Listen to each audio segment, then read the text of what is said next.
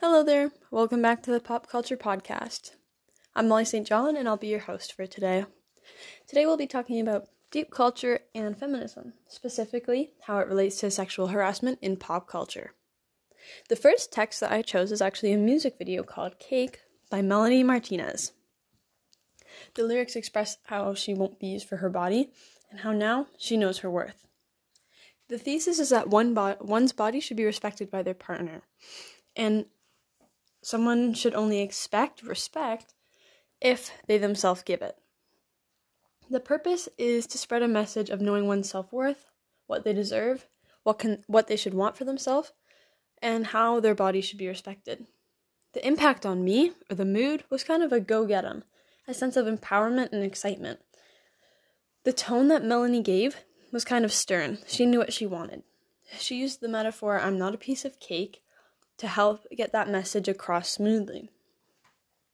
There's a lot of contrast involved in the music video. We see a lot of soft pastel colors in the background, delicate things like flowers and teacups and teddy bears. Meanwhile, she's in the foreground punching, yelling, and crying. This leads to an amazing contrast within the music video. And for the second text I chose was a movie, a so called classic. It's called Grease. And I decided to pick this text because it was more pro sexual harassment, um, as it used sexual harassment as comedy, which is awful. Uh, we see all throughout the movie boys looking under girls' skirts, singing lyrics like, Did she put up a fight?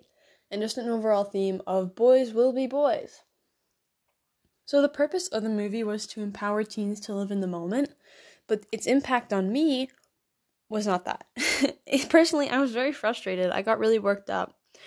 Unlike Cake, I didn't feel empowered, I felt suppressed. And this is not very good given that the tone was that everything was very romanticized. And the things and the actions that were in the movie should not have been romanticized. The film style mainly took place in a school and in a town, and they couldn't really use any symbolism like they did in Cake. Uh, the whole film was shot with warm colors, um, and the music, uh, they sang further exaggerated how they felt. But overall, the whole movie had so much sexual assault and sexual harassment that went unmentioned, and at the time was okay.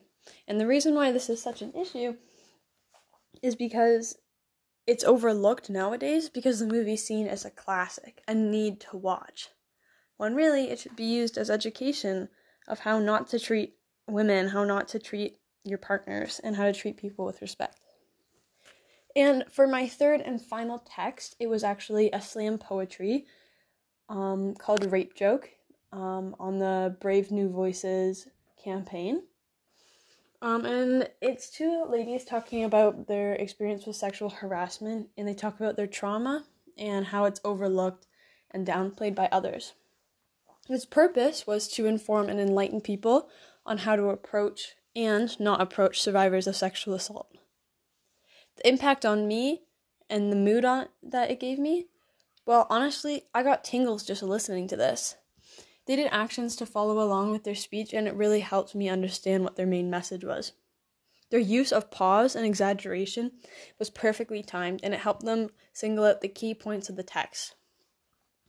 The tone that the girls used was very passionate and very assertive, but they did deliver the message with comedy, and this helped made their make their point stick. They used comedy um, by doing different dramatic voices and joking around on stage and making people laugh. And the film style, uh, just because they were standing on stage, they didn't have much symbolism involved. But honestly, I don't even think that was necessary because their speech was so amazing, they didn't need anything else. Overall, all three all three texts really do show how different communities do view